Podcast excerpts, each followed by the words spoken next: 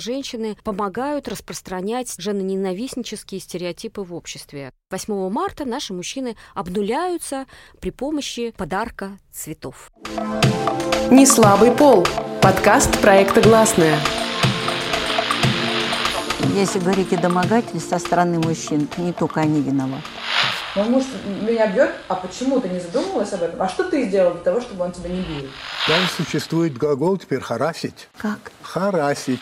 Но только не надо из этого делать миф, что у нас острейшая проблема с насилием в семье. Цифры должны были быть другие.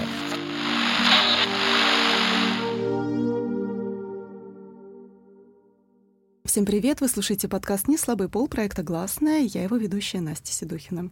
В этом выпуске мы поговорим о мизогинии, о стереотипах и социальном давлении, с которым сталкиваются российские женщины. У нас в гостях социолог Ольга Савинская. Здравствуйте. Здравствуйте.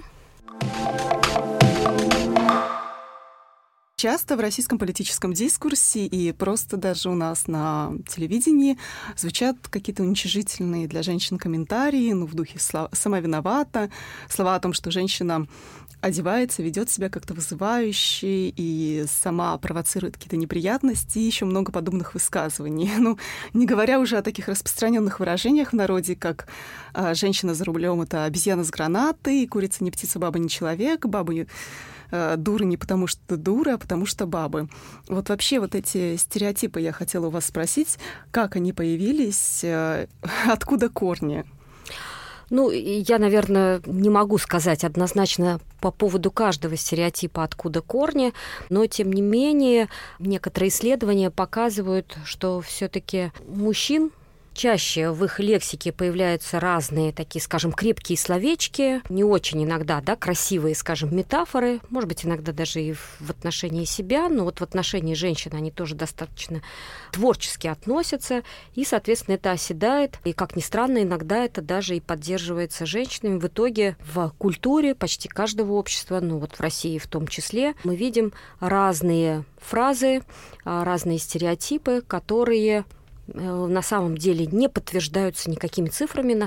Если говорить, например, о дорожных происшествиях, то мы знаем, что в крупных таких дорожных происшествиях значительно чаще виноваты мужчины, каких-то мелких могут быть как раз и женщины, и вроде как-то вот такие мелкие аварии случаются между, скажем, женщинами или с участием женщин, но вот крупные чаще всего это все-таки ответственность мужчин. То есть даже вроде бы статистика не подтверждает этот стереотип, но он, как ни странно, существует. То есть это некоторое желание так достаточно агрессивно среагировать на человека иного, не такого, как я, и в какой-то степени ограничить его социальный статус. А можно сказать, что это пошло из-за того, что, в принципе, все важные решения на государственном уровне, политическом, исторически принимали все-таки мужчины, и, получается, женщины — это что-то иное, и вот в отношении этого иного вот такие какие-то, предрассудки от непонимания, что ли, женщин? Это, наверное, даже не только связано с тем, что политические решения принимали мужчины. Наверное, даже если мы будем говорить, что принято, что и в доме мужчина — глава семьи, даже если женщина выполняет всю домашнюю работу или выполняет ее в 3 раза больше, чем мужчина выполняет работу, и, может быть, если еще в таком укладе аграрном мужчины многое что делали вне дома, то сейчас в формате, скажем, городской квартиры мы видим, что традиция выполнения такой вот работы по дому остается за женщинами, но все равно признается, что мужчина глава семьи, потому что мужчина, активнее, и у них это иногда лучше получается захватывать властные позиции, будь то в обществе или в отдельно взятом доме, и, соответственно, и дискурсивно фиксировать это через определенные выражения, какие-то ментальные конструкции, которые нам представляются как естественные. Вот вы упомянули мельком, что женщины тоже поддерживают вот эти распространенные представления о себе. И я знаю, в принципе, тоже достаточно много женщин, которые говорят, что женщине не место за рулем, женщина не может сделать карьеру без чего-то покровительства. И даже у меня хорошо образованные подруги, многие говорят, что, например, с мужчинами работать намного легче, чем с женщинами. не говоря уже об осуждении и обсуждении внешности других женщин. А вот такие вот установки, такое отношение, оно откуда берется? И это ли можно назвать мизогинией? Или что такое вообще мизогиния? Да, это внутренняя мизогиния, то есть такой термин тоже есть, когда женщины помогают распространять стереотипы, такие дискриминирующие, женоненавистнические стереотипы в обществе. Будучи сами являясь женщинами, тем не менее, они такое распространяют. Вот. Ну, я думаю, что это некоторое поддержание того статуса кво, которое есть в обществе, то есть то, как распределяются властные отношения между мужчинами и женщинами, для того, чтобы, не меняя общество, в нем стараться преуспеть. То есть если я буду поддерживать доминирующий дискурс, то, скорее всего, я буду продвигаться. А как вот вообще проявляется мизогиния? Вот вы тоже автор научных статей о мизогинии. Можете подробнее рассказать вот на бытовом уровне, что это такое?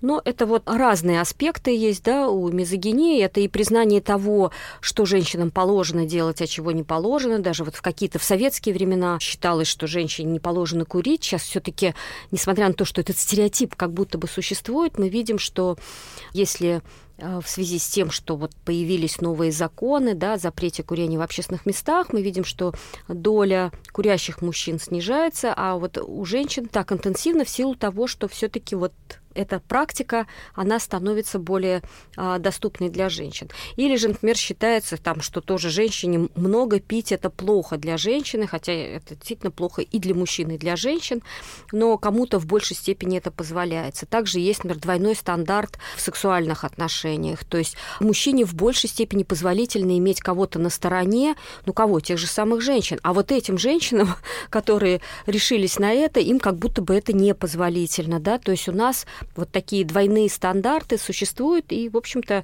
существуют против женщин. И это все разные аспекты мизогинии. И вы уже говорили, да, еще о внешнем виде. Внешний вид тоже должен быть сексуализированным. Если он излишне сексуализирован, то это тоже повод говорить о том, что, скорее всего, все это делается для того, чтобы понравиться мужчинам, вступить с ними в сексуальные контакты, только за счет этого добиться чего-то, да, и других возможностей не может быть. Если он не сильно сексуализирован, то означает, что она синий чулок, и она опять какая-то негативная и с неправильной идентичностью женщина, и, соответственно, она вовсе не женщина, и неизвестно, кто она такая. То есть во всем есть масса ограничений вот в разных аспектах своей идентичности, проявлений, действий, которые предполагают, что какие-то пути для женщин возможны, а какие-то пути закрыты. И вот действительно, если мы посмотрим на то, насколько широки нормативные рамки для мужчин, то они оказываются во многих аспектах жизни значительно шире, чем эти нормативные рамки для женщин. Можно ли сказать, что мизогиния — это явление, которое распространено по всему миру, или где-то в большей, или где-то в меньшей степени?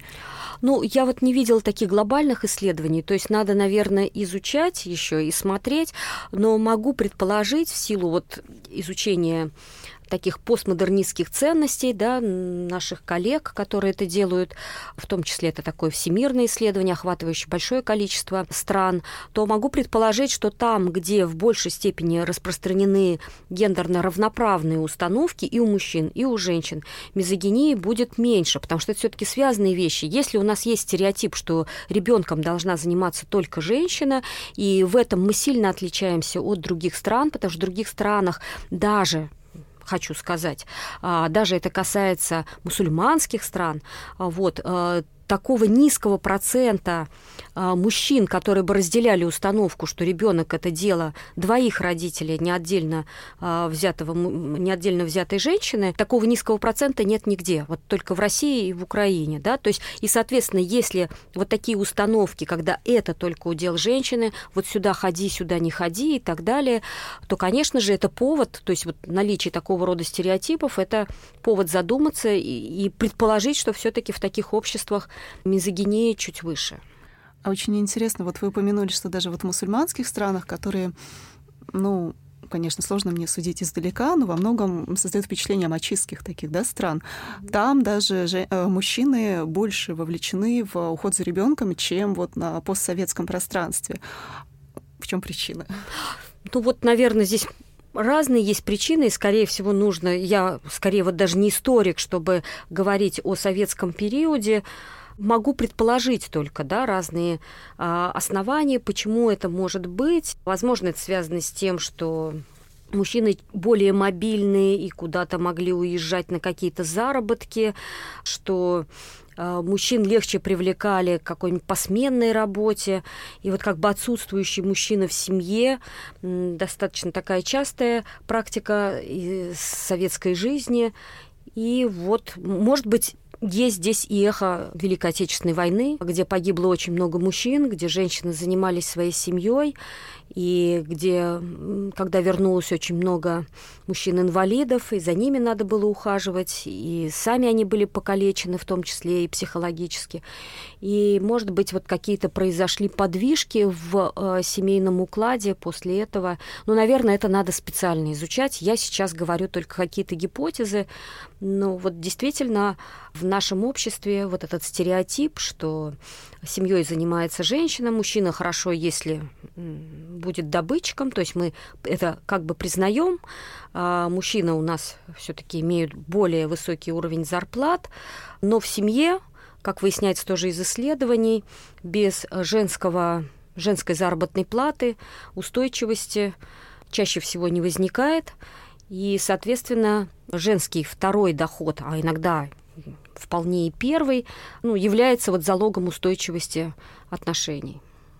Если это, конечно, не очень богатые мужчины, то есть есть какая-то такая прослойка у нас людей, но все-таки всего общества именно этот уклад не касается. А вот в средней российской семье очень важно, чтобы заработок приносили два родителя. Давайте тогда немножко вернемся к мизогинии. Вот как можно определить, что женщина испытывает мизогинию к другой женщине. И, да, вот есть чаще всего ведь это неосознанные вещи. То есть нельзя спросить людей, а вот вы конкретно, там, не знаю, какая-нибудь Аня к Маше испытывает мизогинию. Она это не скажет. То есть это неосознанные трансляции стереотипов, нежели это конкретная ненависть к какому-то конкретному человеку. То есть это уже не мизогиния, это, наверное, какие-то рациональные, осмысленные вещи, касающиеся двух человек и их межличностных отношений. Мизогиния – это как раз такое неосознанное транслирование определенных стереотипов, которые нам, женщинам, создают не очень комфортную обстановку, от чего хочется как-то съежиться и чувствовать, что, вот здесь я аккуратненько бочком пройду, да, вот. И это про это. А вот конкретно, может быть, а что я к этой Маше? Да вроде я ничего не имею. Но между делом хохоча, там, высказывать какие-то стереотипы против женщин иногда может оказаться вполне таким вот поводом пошутить. Но кому-то даже в ответ кажется, что это смешно, и как бы смеяться здесь, и люди в ответ смеются. Так устроено в нашем обществе. Мы продолжаем это делать. Наоборот, если мы начинаем осознавать, здорово ли транслировать подобного рода стереотипы, которые повышают уровень такой агрессии, словесной иногда даже агрессии в обществе, и стоит ли это делать, и будет ли нам всем от этого комфортно, это уже повод, и это уже, как сказать, начальный шаг ухода от этого, когда мы через рефлексию и через понимание того, что нам стоит оставить в этом обществе, от чего нам, возможно, стоит избавиться, чтобы просто испытывать более комфортную обстановку в современном мире, то как раз это уже очень важный момент. Мне кажется, что мизогиния – это скорее характеристика таких вот традиционных обществ, где формировались какие-то стереотипы, сформировались какие-то нормы, традиции, которые, да, вот испокон веков, казалось бы, хотя иногда совершенно не испокон веков, а буквально там, не знаю, 50-60 лет назад, потому что если там посмотришь, а там уже этого и не было. Вот. Но на моем роду это было, я это воспринимаю как естественное, и, соответственно, я это признаю и транслирую, потому что мне кажется, что всем будет от этого смешно. То есть это вот уже вошло как какой-то естественный код в культуре. Вот. Но если мы начинаем размышлять, если мы начинаем менять свой язык, казалось бы, свои шутки и так далее, то это как раз вот повод двигаться к тому, что к какому-то уже другому обществу, более осознаваемому, более осознанному.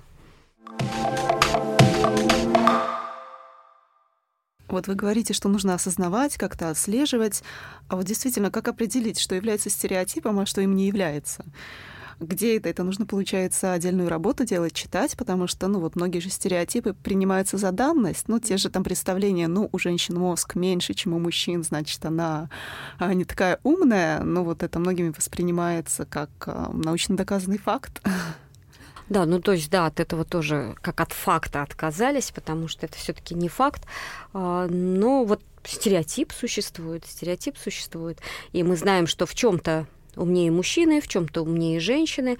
Но самое главное, что мы знаем из науки, что вариации, да, в способностях женщин и вариации в способностях мужчин, они значительно перекрывают вот те средние, про которые мы говорим. Поэтому среди женщин может быть много тех, кто умнее мужчин, среди мужчин много тех, кто глупее там каких-то женщин. И, во-вторых, если мы будем смотреть отдельные компетенции, отдельные способности, то просто вот они разные у мужчин и у женщин. Поэтому нельзя говорить там вообще как-то сравнивать с мозгом и в целом говорить о способностях как о чем-то одном монолитном едином. Да? То есть это, ну, в любом случае это вот стереотип. Просто мне хотелось сказать пару комментариев, почему же это стереотип.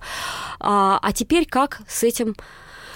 Ну, как бы, если не сказать, что бороться, потому что мне кажется, не надо здесь создавать борьбу или еще что-то. Это действительно просто спокойное осознание, и оно само уходит. Но не только осознание, а как правильно вы сказали, здесь важно читать, здесь важно размышлять, здесь важно чувствовать себя лично, где и как мне комфортно, где мне некомфортно. Не знаю, иногда просто вот заговаривать об этом со своими друзьями, подругами, и вдруг мы тоже просто, исходя из, даже иногда вот прочитаем, а иногда не читая, а обсуждая и, скажем, обсуждая, что происходит в нашей обыденной жизни, мы вдруг понимаем, что какие-то вещи вот действительно не имеют под собой какой-то практической стороны, мы просто их транслируем. Ну, то есть... Да, к тому, что кажется нам иногда естественным, надо подходить критически. Если вернуться к стереотипам, то можно ли выделить какие-то основные вот предрассудки в отношении женщин? Ну, давайте возьмем у нас в стране, потому что мы в России находимся, которые вот женщинам как-то мешают, которые постоянно транслируются вот обществом, там, не знаю, телевидением. Какие стереотипы больше всего транслируются сейчас обществом и телевидением? И как они мешают женщинам? И вы еще упомянули, что некоторые вот представления о том, что должно быть и как должно быть вот в гендерных ролях, сформировались лет 50-60 назад. Вот, может быть, можете примеры привести?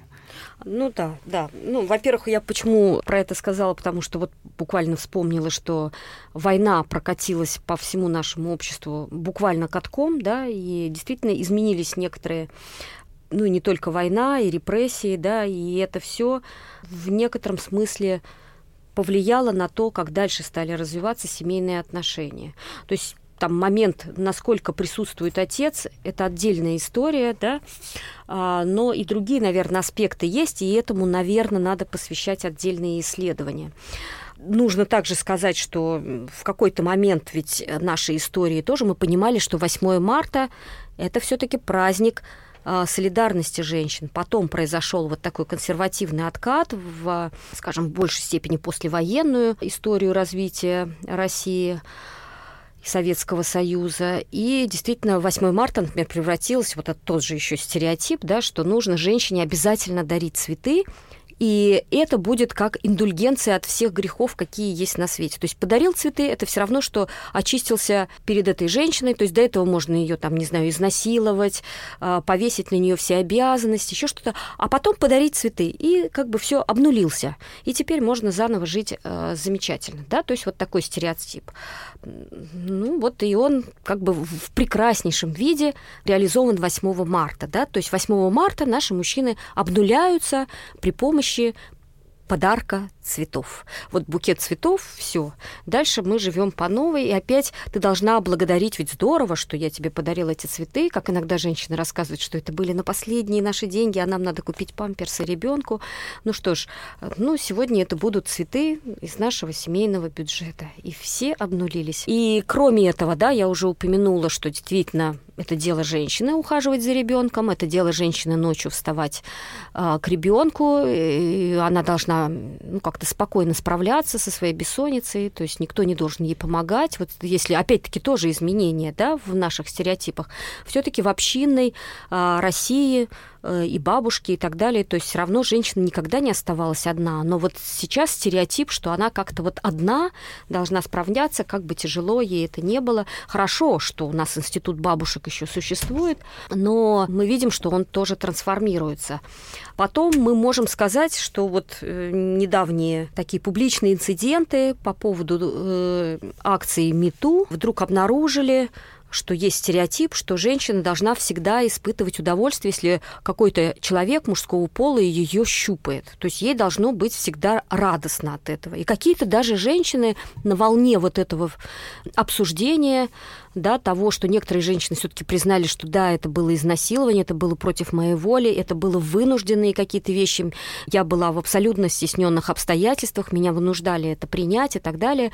Некоторые женщины говорили нет, а я в любых обстоятельствах абсолютно счастлива, когда меня за любые части тела щупают. То есть это тоже выяснилось, что да, это гуляет такой стереотип, что женщина – это объективированное тело, кому-то должно быть всегда приятно это пощупать, а женщине в ответ должна подтвердить, что ей приятно, когда ее щупают. Тоже вот странно, стереотип, хотя, наверное, любой человек, независимо от пола, выбирает определенные ситуации, в которых ему это приятно, в которых неприятно, и однозначно, независимо от пола, нам, было бы странно, чтобы нам всем нравилось, что нас щупают самые в любое время и где угодно, и на работе, и так далее.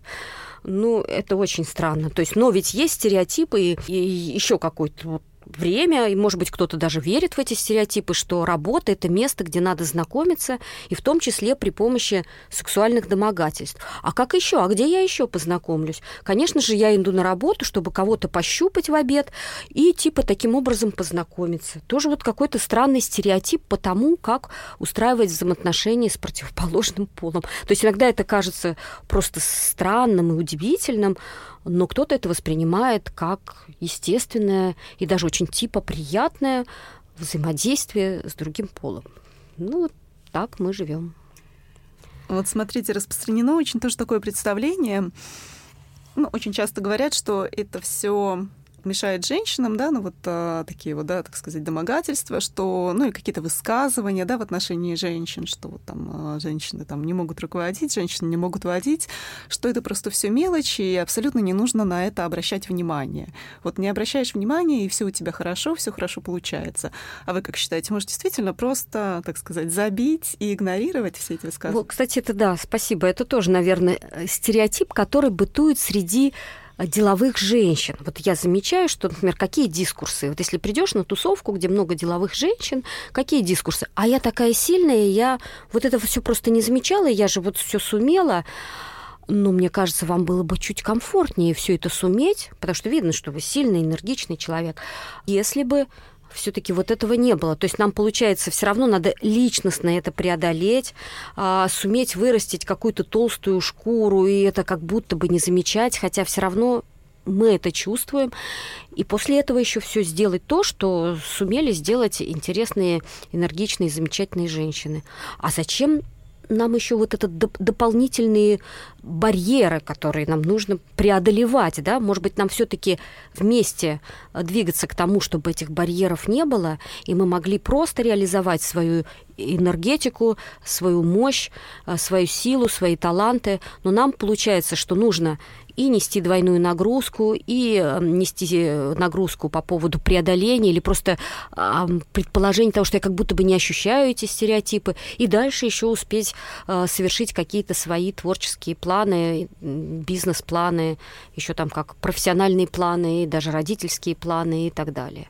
Вот, то есть все, что запланировано, все, на что хватает нашей энергии, творчества, силы и так далее, оптимизма, все это еще успеть сделать. Вот, то есть если прийти на деловые тусовки, то там предполагается, что женщины должны рассказать: я же смогла, а вы же а почему вы не сможете? Конечно же, и вы все это преодолеете, и то, и другое, и третье, и все барьеры, которые... Или же наоборот, я скажу, сделайте вид, что как будто бы этого и нет. Да? Надо это все равно преодолеть. А скажите, мужчины, они страдают от каких-то стереотипов в отношении них? И можно ли говорить о какой-то вот как мизогиния, это не любовь? Мизандрия называется, да, то есть такой есть термин мизандрия, мизандрия, кто сейчас пока как говорит, он, наверное, как-то осядет в языке. Это как раз такие же ненавистнические установки в отношении мужчин. И мы видим, что они тоже присутствуют в современном обществе, и несмотря на то, что мы говорим, что женщине много чего нужно преодолевать, но мы-то все равно сильные, смелые и крепкие, и мы занимаем определенные позиции в обществе, если не все, и как бы в целом пока еще мы значительно слабее, чем мужчины, и среди элиты нас мало, но вот, скажем, в среднем классе мы можем преуспеть, мы там занимаем неплохие позиции на должностях там каких-нибудь руководителей отделений, департаментов, ну, каких-то отдельных, да, отделов или там правлений, веток в организациях, корпорациях, в организациях разного типа. И вот как бы на этом уровне почувствовать, что да, мы сильны, возникает очень похожее желание у женщин сказать, ну, а мужик-то измельчал. Да, то есть и найти какие-то стереотипы, которые также негативно окрашивают мужчину. Например, ну вот они все такие неопрятные, не следят за собой, смотрите, у нас ноготки накрашены. А вот они там тоже сейчас уже на работе не такие активные, там, ну просто вот глядя на каких-то мужчин, которые слабее тебя, формируются тоже негативные установки, что абсолютно так же плохо, потому что идея гендерного равенства не предполагает, что женщины, там, выращивая свой статус, будут также формировать какие-то негативные установки. И таким образом будет вот формироваться вот эта разобщенность между мужчинами и женщинами, так скажем, такая поляризация, продолжение поляризации, потому что идея-то заключается в том, чтобы мы почувствовали какую-то универсальность, общие ценности и так далее, а не формировали друг против друга какие-то ненавистнические установки. То есть их, наоборот, надо убирать, даже если они каким-то образом появляются. И, может быть, в какие-то времена, ну, как бы было неприлично что-то такое говорить про мужчин, хотя, наверное, тоже шептались. Сейчас, занимая определенные позиции, разговор этот становится громче. Но идея в том, чтобы все-таки мы уходили от разных негативных установок в отношении друг друга. Еще момент, вот, например, да, тоже касающийся мизогинии. Один, вот я сказала про неопрятность. Второй момент, что мужчины это часто насильники и так далее, с ними тоже не имеет смысла иметь какие-то отношения, потому что все может заканчиваться каким-то, ну, таким либо косвенным каким-то насилием и так далее. То есть возникают тоже такие страхи, которые распространяются на среднестатистического мужчину, что опять-таки тоже совершенно неверно, и с этим тоже, ну, хотелось бы, чтобы мы боролись, признавая, что действительно есть какие-то вот небольшой процент мужчин, которые все-таки осуществляют такие насильственные действия. Наверное, это отдельная история. Главное, чтобы мы не транслировали стереотипы, даже, по сути, их не формировали в отношении мужчин, а содействовали тому, чтобы возникала гендерная солидарность, да, чтобы мы все-таки чувствовали, что мы близки друг к другу, что мы идем шаг в шаг, то гармония все равно может быть, даже если мы сейчас перестраиваем свои отношения через некоторую такое осмысление, через критическое понимание того, что же, да, является в наших традициях полезным для дальнейшего развития, для нашего комфорта, а от чего стоит отказываться. А можно ли сказать, что мизоандрия — это то, к чему прибегают радикальные феминистки, или же это во всех? Ну вот это да, то есть отмечалось, что вот с подачи феминисток эта мизандрия появилась. То есть да, такой термин существует, но мне кажется, не с подачи феминисток, а обсуждая вот, ну, как бы мужское и женское и так далее, да, то есть они говорят о том, что здесь тоже есть какая-то темная сторона, но вовсе не феминистки создавали стереотипы. Стереотипы все-таки создает народ, который это начинает признавать, видит там, скажем, какого-то слабого мужчину и пытается на него транслировать стереотипы, вот уже формирующиеся ли сейчас, либо наоборот выползающие из каких-то темных уголков нашего сознания. Но, мне кажется, и это тоже нам не нужно. То есть так же, как и мизогиния, внутренняя мизогиния, мизандрия, это все некоторые такие негативные явления, дай бог, не настолько сильно распространенные, но все равно где-то бытующие, где-то активнее развивающиеся, где-то люди все-таки, стремясь к здравому смыслу, пытаются это гасить в своих организациях, в своих сообществах, в своих дружеских каких-то связях и так далее. И это, конечно, очень важно. То есть, грубо говоря, вот представление о том, что мужчины должны быть такими альфа-самцами, да, а те, кто не могут там... Да, все это уже какие-то тряпки, да, то есть у них неправильные мужские качества, они все неопрятные, они там совершенно не думают тоже о карьере, там все забросили, и, а при этом они могут обязательно становиться еще и насильниками. То есть, ну, вот такой комок разных каких-то вот таких грязных стереотипов о мужчинах, которые где-то, может быть, в отдельных проявлениях у кого-то есть, но вовсе нельзя это транслировать на мужчину в целом, как на представление о мужском поле. То есть такая трансляция – это и есть мизандрия? Ну да, когда мы начинаем вот это вот транслировать, как будто бы, что это какая-то норма, которая появилась среди мужчин. Ну нет этого, конечно, нет. Если возвращаться, например, вот к воспитанию девушек, я подумала, что вот маленьким девочкам у нас часто принято говорить: ну ты же девочка, ты что, почему ты так делаешь? А это что? Это тоже форма мизогинии? Ну, это форма ограничений, да. Я даже не знаю, может быть, это еще пока не мизогиния, это просто, скорее мы это назовем овладение гендерной ролью. И как я в самом начале сказала, что для девочек всегда нормативные рамки уже, чем для мальчиков. И мы девочек в большей степени стимулируем к тому, чтобы они были опрятными, чтобы они были послушными. И, например, стимулируем к тому, чтобы у них лучше развивались способности в области гуманитарных наук, да, то есть тоже вот это вот скорее свойственно девочкам. Мальчики должны быть активными, немного более спортивными, чем девочки. Я не знаю, почему, вот вообще не знаю, почему. Мальчики могут вот активными, и они, им больше позволяется, начиная с детского сада, какие-то нарушать нормы, но это же мальчик сегодня, ну, так сделал, но завтра, наверное, это все пройдет. Вот. Девочек, может быть, надо, наоборот, стимулировать к тому, чтобы они иногда не боялись нарушать нормы, если эти нормы как раз не вредят другим, в отличие. Вот мальчики иногда могут кого-то взять и поколотить, и это действительно вред другому человеку, но считается, ну, он же мальчик, у него же это вот так вот, он врожденный, поэтому вроде, может быть, и не стоит останавливать там какие-то, а может быть, тот еще даст сдачу и научится защищаться, и то есть какие-то возникают другие логические обоснования того, что делают мальчики. Вот.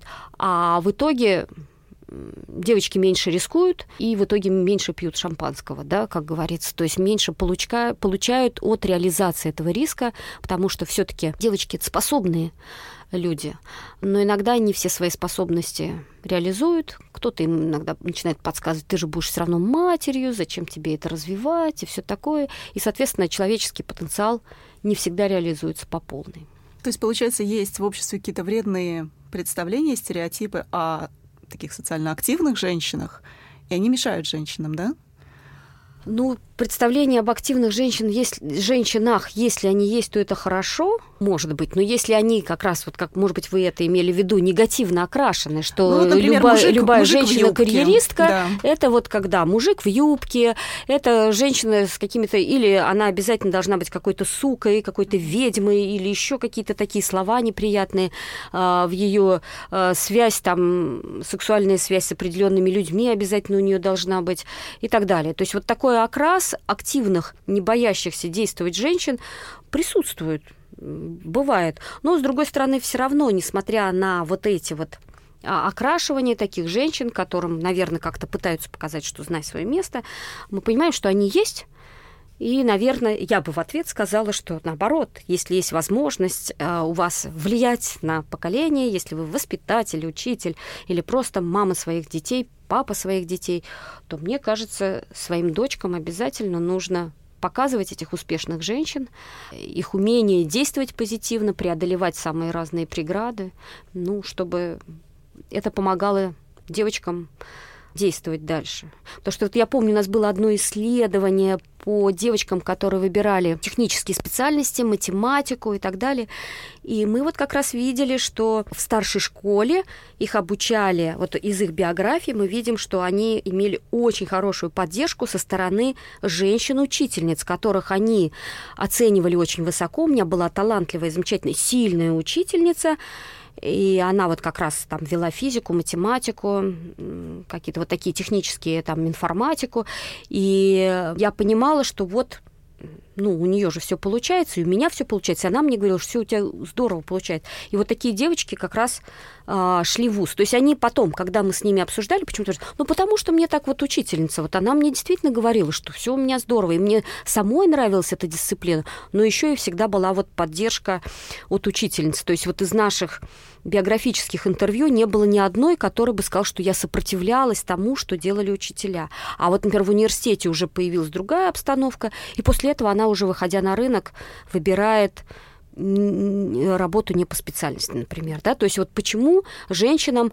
Есть еще стереотип, и мы его должны обязательно развенчать, что мужчин надо хвалить, но вот женщин надо хвалить еще в 2 раза больше. То есть я за то, чтобы мы хвалили и почаще друг друга хвалили в обществе, для того, чтобы мы чувствовали теплоту со стороны окружающих. Вот эта похвала, она дает нам энергию, она дает нам надежду на то, чтобы что-то делать. Но женщин надо хвалить в 2 раза больше. И хвалить не их тело, не их сексуальность, не ноготки. Ну, иногда и ноготки, наверное, не помешают. Вот, но это не основное. А хвалить то, что они делают, их творчество, их инициативу и так далее. Тогда это их действительно очень сильно окрыляет. И это видно вот как раз, и мы их очень мало хвалим. И вот, может быть, следует тому самому стереотипу, что прежде всего похвалить надо мужчин. Да, мужчины должны почему-то в общественных представлениях купаться в похвале, а женщина, наоборот, у женщин принято... этого мужчины, быть его шеей и как-то втихаря помогать ему делать его великолепные дела, за которые он будет получать те самые медные трубы. Да, женщинам чаще указывают как-то на их недостатки, на какие-то упущения. Да, а женщины и так по жизни своей перфекционистки. Вот вы им подскажете, они еще дольше будут пытаться улучшать себе. А мужчина скажет, ну и что, у меня здесь не так, здесь не так, но зато я умею рисковать, я действую и двигаюсь вперед. Но потому что и есть такое ожидание от общества. Ну и что? Да, ну он же вот сейчас будет действовать. Ну так научите женщин, социализируйте их так, чтобы они умели действовать. Все получится, они это умеют. Вот кто-то, кто, как рассказывали наши женщины-лидеры, да, то есть я создал вот эту вот защиту, да, и пытаюсь не обращать внимания на барьеры, хоть они и существуют, на стереотипы, и все-таки двигаюсь вперед, потому что это моя цель. А кому-то очень важно, чтобы в окружении все-таки была поддержка, и они чувствовали, что то, что они делают не зря. Но мне кажется, что это еще связано с тем, что в обществе существует установка, что мужчины должны делать достижения в карьере, что это на плечах мужчин, да, реализовываться в карьере, а для женщины главная реализация — это семья и родительство. И вот, наверное, еще и поэтому как-то женщин часто не стимулируют, да, там какие-то сложные, теоретически, условно сложные профессии осваивать, да, и заниматься там, искать какую-то престижную должность, наверное, потому что вот еще такой очень традиционный уклад силен в обществе. Ну да, кажется, хотя, вот как я уже сказала, без второй женской зарплаты семья, российская типичная семья, даже среднего класса, она будет очень сильно неустойчивой. Если вы, условно говоря, не владельцы нефтяного завода, а просто ходите как наемные сотрудники и работаете, даже если вы работаете на каких-то управленческих должностях, то очень важно, чтобы в семье было 2 заработка. Тогда надо вкладываться и в мужчину, и в женщину. Тогда надо все равно выравнивать баланс семьи, работы и участие в этом балансе и мужчин, и женщин. И мужчины, и женщины, обоих супругов. И именно это позволит вот так вот устойчиво жить. И тогда вот действительно тот стереотип, что женщина – это только ребенок, а при этом-то мы видим, что без второй зарплаты жизнь не жизнь, тогда целая история, как еще вовремя не потерять квалификацию на время того, что стереотипами предназначено, что только я должна ухаживать за ребенком, что только я должна вставать ночью, что только я должна сидеть по ночам в медицинских сайтах, чтобы понять, где и как получить медицинскую услугу для своего ребенка, найти какого-то хорошего врача, завтра искать дополнительных репетиторов, послезавтра там еще что-то для ребенка искать. Послезавтра я знаю, что у него будут там какие-то занятия, но я туда не смогу, и поэтому надо созвониться и очень сильно упросить какого-то родственника, даже если это бабушка или дедушка, и суметь все это организовать, создать какой-то график, в который бы влезали и дела по поводу семьи, по поводу детей, и какие-то вещи, связанные с домохозяйством. И, наконец, моя собственная работа, где я сильная такая, замечательная, еще и умудряюсь преуспеть. Сейчас в России, в российском обществе все чаще поднимаются разговоры о феминизме. Можно ли сказать, что сегодня в России идет какое-то сопротивление вот этим устоявшимся стереотипам, или же это какие-то точечные только вот вспышки? Я считаю, что это точечные, даже если эти точки очень заметны. Мы видим, что среди молодого поколения запрос, да, на размышления о том, что есть мужчина, что есть женщина в современном обществе, попытаться разобраться с этим, увидеть, как вписываются гендерные роли мужчин и женщин в современное общество, в современные технологии, в современное цифровое общество. То есть такой запрос у образованной молодежи есть. Но это не везде. В каких-то городах, может быть, это лучше распространено, в больших городах России, в каких-то городах меньше. Где-то, может быть, бытует какая-то вот такая разговорчик между женщинами, которые тоже пытаются разобраться в своей жизни. И иногда этот разговорчик очень даже феминистский, но эти женщины обычно скажут: я не феминистка, но я скажу, да, потому что действительно книг каких-то феминистских они не читают, но они очень трезво, здравомысляще разбираются с какими-то ситуациями в своей жизни, и выводы иногда подчас оказываются даже радикально феминистскими. Просто они об этом не знают. И, может быть, кто-то из наших слушателей негативно относится к феминизму, но при этом действует как настоящая феминистка. Я очень часто встречала высказывания, когда женщины перед тем, как сказать какую-то очень феминистскую мысль, говорят: я не какая-нибудь там феминистка, но я считаю... Да-да-да, вот я именно про это тоже уже. У нас есть такая расхожая фраза: откреститься, потому что если кто-то будет знать, что я феминистка, то это нехорошо, это не камильфо. В каких-то аудиториях предполагается, что нужно от этого откреститься, а потом высказать абсолютно феминистские тезисы. То есть это проходили много раз, это, вот я говорю, такой феномен существует. И вот как бы в разных форматах. Это означает, что женщины размышляют по поводу своей жизни, они пытаются, да, найти какие-то, вот открывать для себя свой собственный велосипед, который, может, уже давно открыт, вот, и, например, считать, что тот велосипед – это не мой велосипед, но я открою точно такой же велосипед, потому что это вот исходит из жизни, из женской жизни, вот оно так появляется, и вы откроете тот же велосипед. Это все равно хорошо, давайте открывать по 10 раз велосипеды, раз уж настало время их открывать.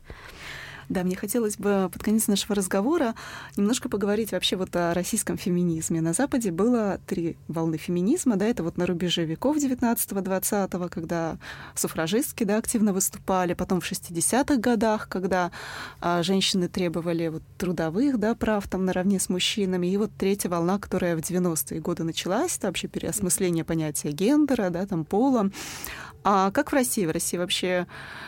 И я бы, наверное, сказала, что вот за последние годы все-таки новая волна на Западе, да, вот с МИТУ связанная, вот с этими и вообще признанием, да, сексуального харассмента, разных насильственных практик и разных тонких практик психологического насилия, о чем на волне этого МИТУ происходит, как вообще происходили судебные дела в отношении сексуальных домогательств, если уже они открывались в тех странах, где это было.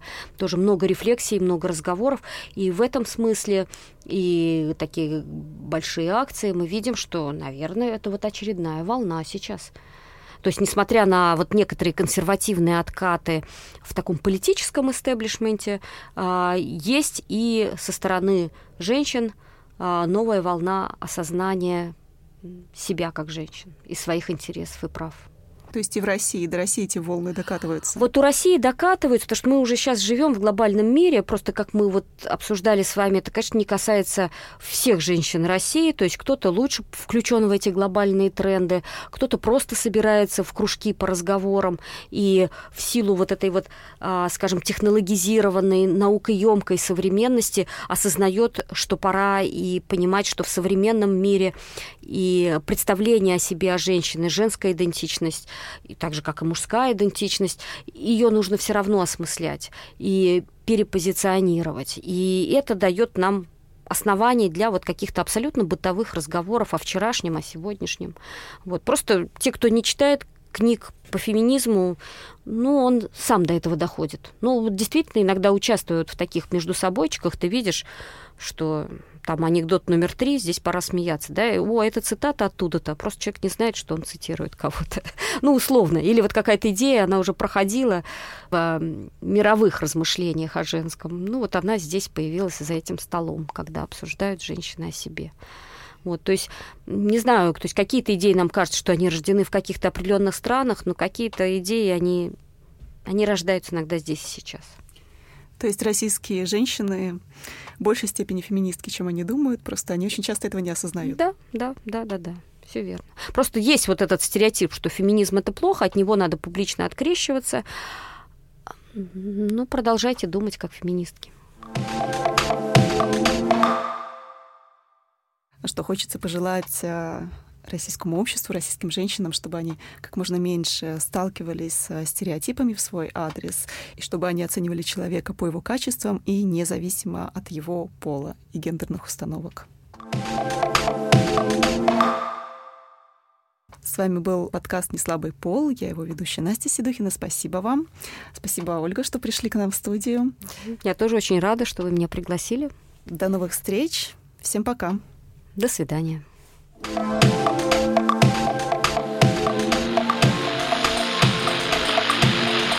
Если говорить о домогательстве со стороны мужчин, не только они виноваты. Ну, муж меня бьет, а почему ты не задумывалась об этом? А что ты сделала для того, чтобы он тебя не бил? Там существует глагол теперь «харасить». Как? Харасить. Но только не надо из этого делать миф, что у нас острейшая проблема с насилием в семье. Цифры должны были быть другие. «Неслабый пол» – подкаст проекта «Гласная».